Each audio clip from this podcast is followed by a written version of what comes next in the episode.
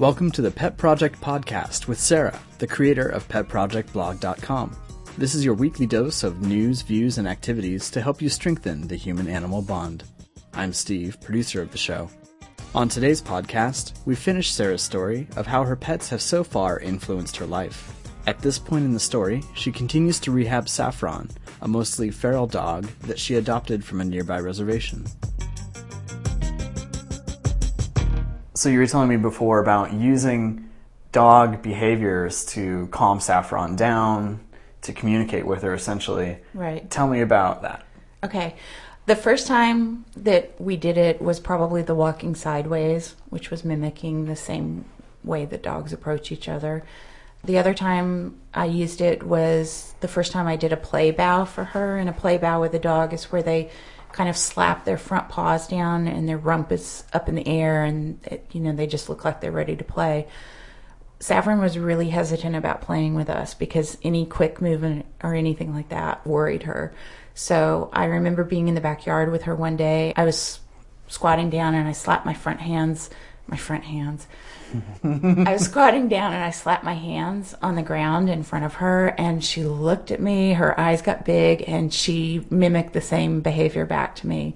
And when I stood up and threw something, she knew to go run after it. She understood that we were playing, which was a pretty incredible moment. And I try to be careful about anthropomorphizing and projecting, but there really was this recognition in her face that you know, we were communicating. There's an author and a dog trainer named Turid Rugaas who has written about something she calls calming signals. And in dogs, when they're nervous or they're feeling threatened, some of the calming signals are to yawn, to shake off, to lick their lips, to pull their ears back, but down, those sorts of things. And she recommends that you use those to try and calm your dog down in stressful situations. Saffron, like a lot of dogs, is really afraid of lightning and thunder. Less so now, but she used to just absolutely panic. And I remember having recently read about the calming signals and watching a DVD, very carefully learning about this way to deal with your dog. And I thought, well, this is the perfect time to try calming signals on her because that play bow had really made an impression on her. This will be great. I now have the answer for her fear of these loud noises. So Saffron was doing her usual thing, which was she was shaking so hard her teeth were chattering. She was drooling uncontrollably, and she was pacing from one window to the other to try and find what was making this big scary noise. And I thought, okay, I'm going to try these calming signals, and you know, this is going to be great because now she won't be afraid anymore. So I got her attention and I yawned at her and I licked my lips in a very cartoonish way. And she froze and she looked at me and I could just see in her face this absolute panic take over. and it was as if she looked at me and I'm giving these calming signals I clearly had no idea what kind of threat we were under, and I was useless, and she was on her own. And she just became absolutely panicked and was just tearing around the house like in this blind fear. She understood what I was saying, but she had interpreted not the way I had expected her to interpret it. So that was it for the calming signals with her. Maybe with another dog who maybe wasn't quite as smart as she was, it would have worked, but not with her. So now what we do is we put a tight t shirt on her because that has a calming effect, like swaddling a baby. And we just kind of hang out with her and keep physical contact with her, but don't make too big a deal out of it, but do, you know, speak to her softly and reassure her. And that actually works better now. She came a long way, didn't she? Yeah, she did. I mean, the dog I know now doesn't sound anything like that dog then. No. Tell me about that process of, of learning so much about it to take her in that, well, it was a short period of time, really. Was it, what, four years or something? Or yeah. less? Yeah. How long did it take from when you got her on the res to where she became uh, a quote unquote normal dog and, and wasn't wasn't scared of most things. Right. It happened in steps. I remember that we actually couldn't even take her for um, obedience training at the Humane Society until we could get her to where she could ride in a car and not be so panicked that she threw up. So it happened in steps, and each milestone was a huge thing for us. It took a few months before we could take her to obedience lessons, and it probably was, I would say, two years after we got her. So she was probably two and a half where she was what people would see as a normal dog if they didn't know a lot about dogs. We had a friend who was uh, just a, a wonderful resource. She's a dog trainer. Her name is Christine Dahl.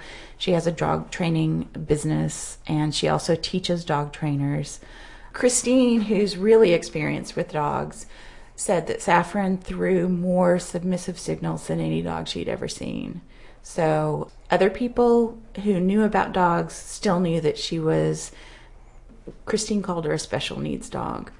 Um, but she was much more able to just participate in our lives. I could take her in the car when I was running errands and things like that, which was good company and it was good for her to experience new things and not be petrified by them. So that took about two years, but I had to be careful not to get complacent about things. She would seem to be fine, and then something would startle her. And it didn't happen very often, but when it did, it was pretty startling and potentially really dangerous. And one of those times was we were walking on a walk that we had done hundreds of times and it was on a in a commercial area in our neighborhood but it's small stores and there's not a whole lot of hustle and bustle but we were walking past a grocery store that had, it was right next to the sidewalk and it had uh, sliding doors, automatic sliding doors. And we walked past it a number of times. It was in a constricted space. They had outside tables and they had newspaper stands and I think a flower stand out by the curb. So we were kind of walking through a channel and the doors opened at apparently the worst possible moment scared her to death. She completely panicked and charged for the busy street that this was on. Uh, almost pulled me off my feet and would have slipped out of collar if she had been in a collar and would have ripped the leash out of my hand if I hadn't had it looped over my wrist fortunately she was in a harness and fortunately i was paranoid and always walked with the leash with my hand through the loop. I tried to calm her down and looking at her there was nobody home. She was in a complete blind panic.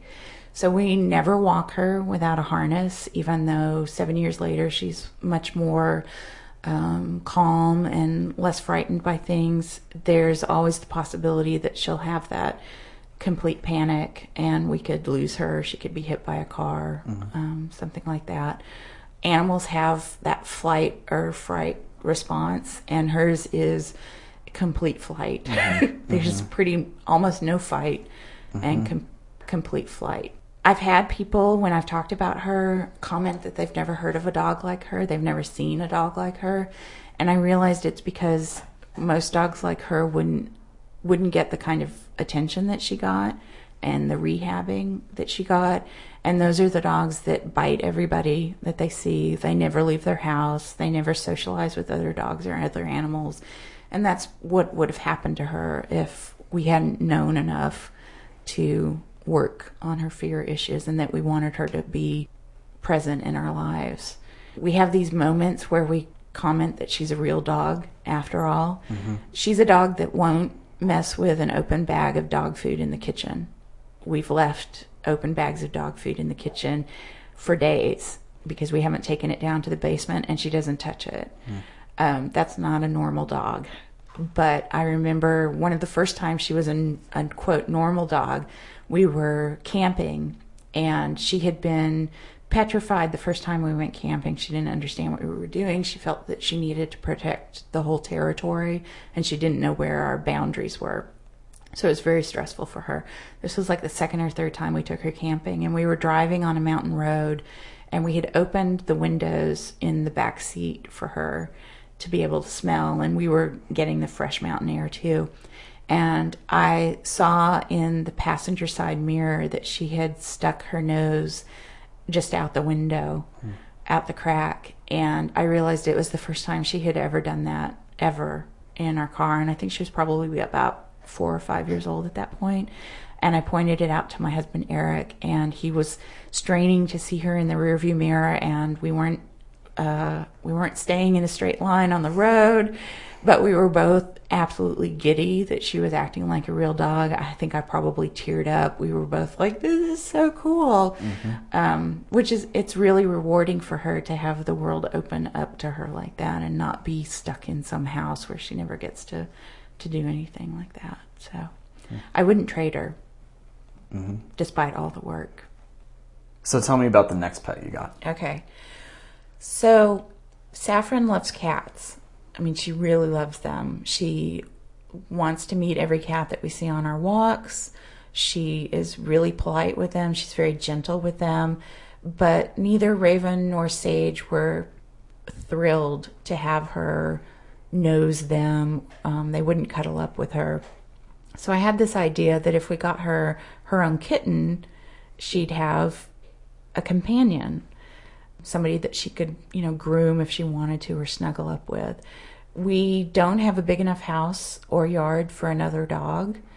So, getting her her own little dog, which would have been what she wanted the most. She adores small dogs because they're not scary.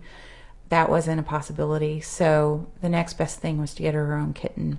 We went to the Humane Society and we're looking at kittens because it needed to be something that was non threatening. Um, if I could ad- adopt an adult cat, I want to say that I would adopt that. I don't feel like you have to adopt kittens. So, just as an aside. But we, in this situation, felt we needed to get a kitten. So, we picked this very sweet black short hair male cat. And this is the first male cat that I'd ever had. And we brought him home. And he was a holy terror. He had no regard for his own personal safety. He tore down curtains. He broke a lamp. He would launch himself off of furniture and stuff and just in in pursuit of something and no consideration for what he was going to land on. And he scared the bejesus out of Saffron. So, though she was very interested in him, she was also quite frightened by him, even though he was a small black kitten. He would not leave Raven alone, and for some reason is obsessed with her still. He has bothered her so much that she actually started ripping her own fur out, which has been an ongoing problem and is very traumatic for all of us. I'm sorry, this cat's name is Crow Crow. Because at the time he looked like a little version of Raven. And I know that the names of my animals, Crow, Saffron, Sage, and Raven, sound like white guilt, I don't know, Native American wannabe names. That was not my intention at all. And it wasn't until I was listing the names for somebody who asked that I realized just what that sounded like. So we don't have dream catchers in our house, and we don't go to powwows or wear moccasins or anything like that. Drum circles. No, no drum circles. Oh, God, it's really embarrassing to list the names. I actually named them all mainly for the colors that they are without thinking about what it sounded like. So now we have this strange little group of animals with freaky names. Anyway, crow looked like a small raven.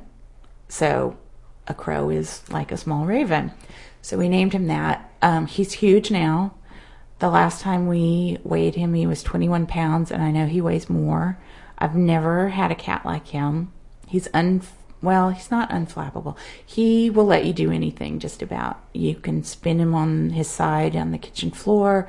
I have slid him across the floor in the kitchen, and he just purrs.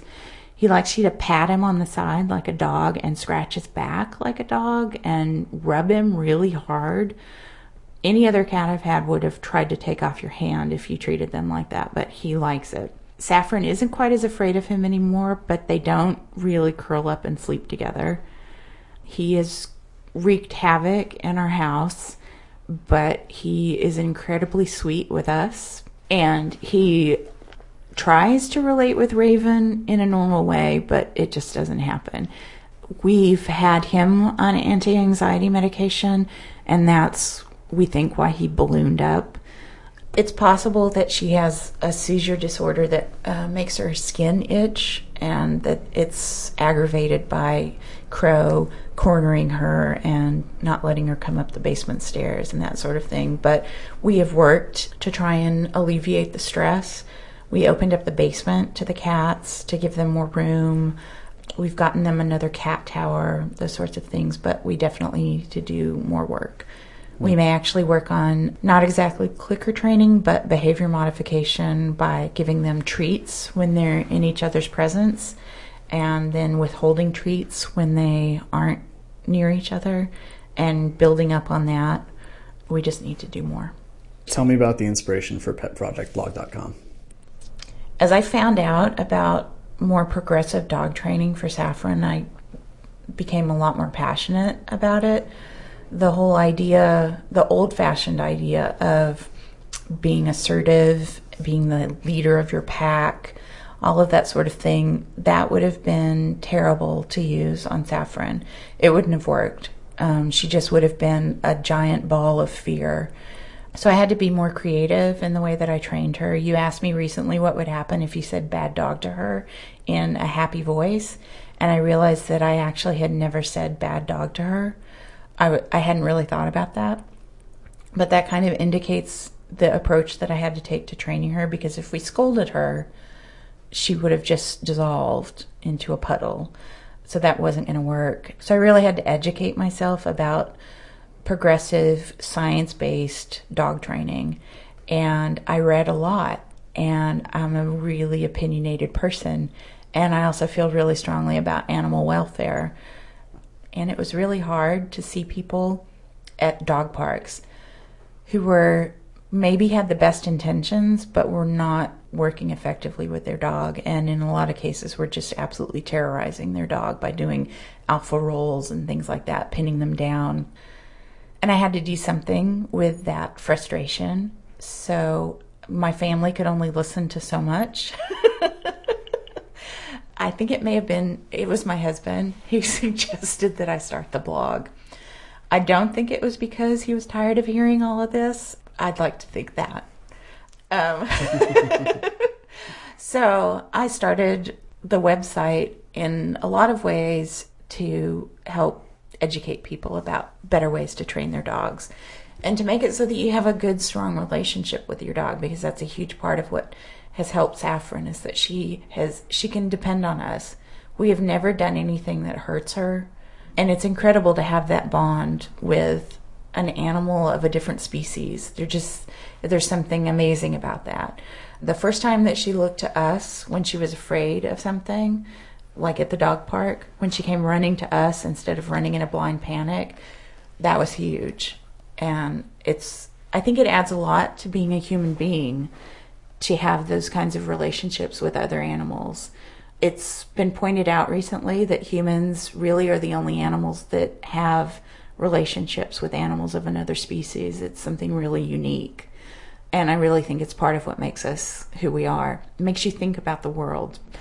So there was a big part of that in wanting to start the blog. Also, the idea of not spending huge amounts of money to take good care of your animals. Was a big deal to me. I really want to do the best by my animals, but I have a really hard time paying $250 for a dog bed, which is basically a pillow with a cover on it. I'm also somebody who really likes to do my own stuff, DIY projects. I love craft, I like to sew. So I really looked at what I could do in terms of that to find a better solution for things.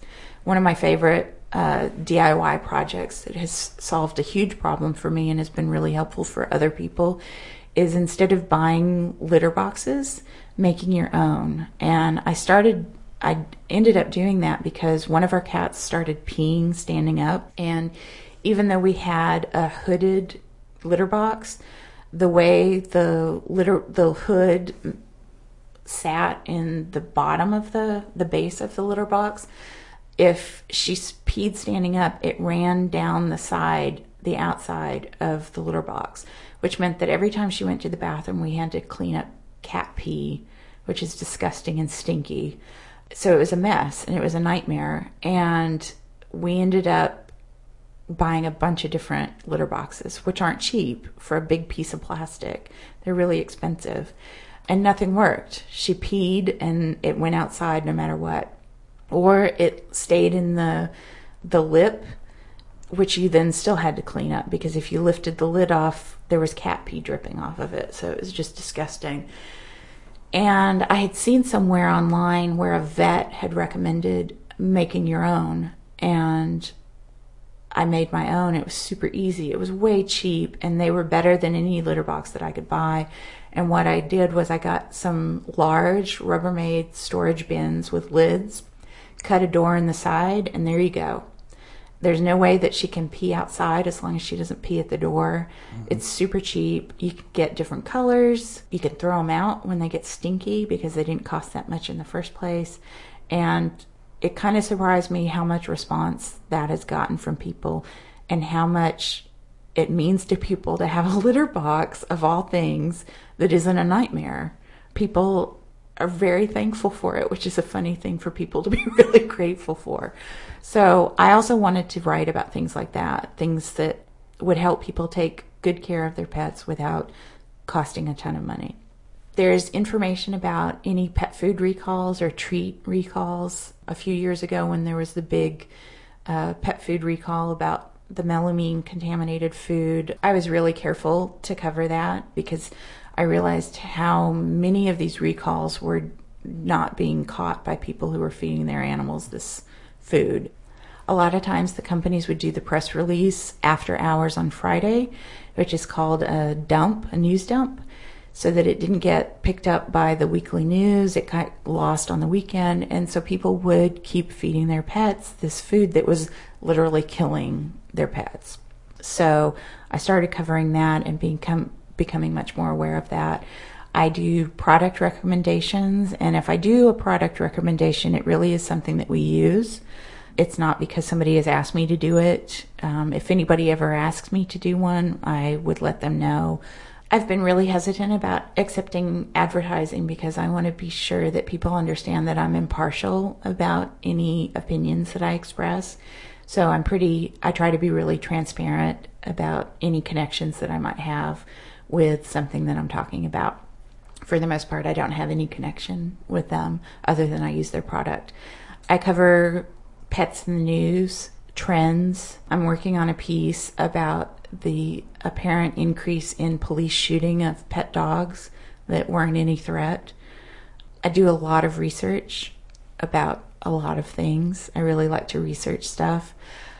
And it's really nice to be able to share that with people. So if I find out something interesting about anything, I write about that. I have a background in philosophy, so I'm also really interested in ethics and animal welfare and that sort of thing.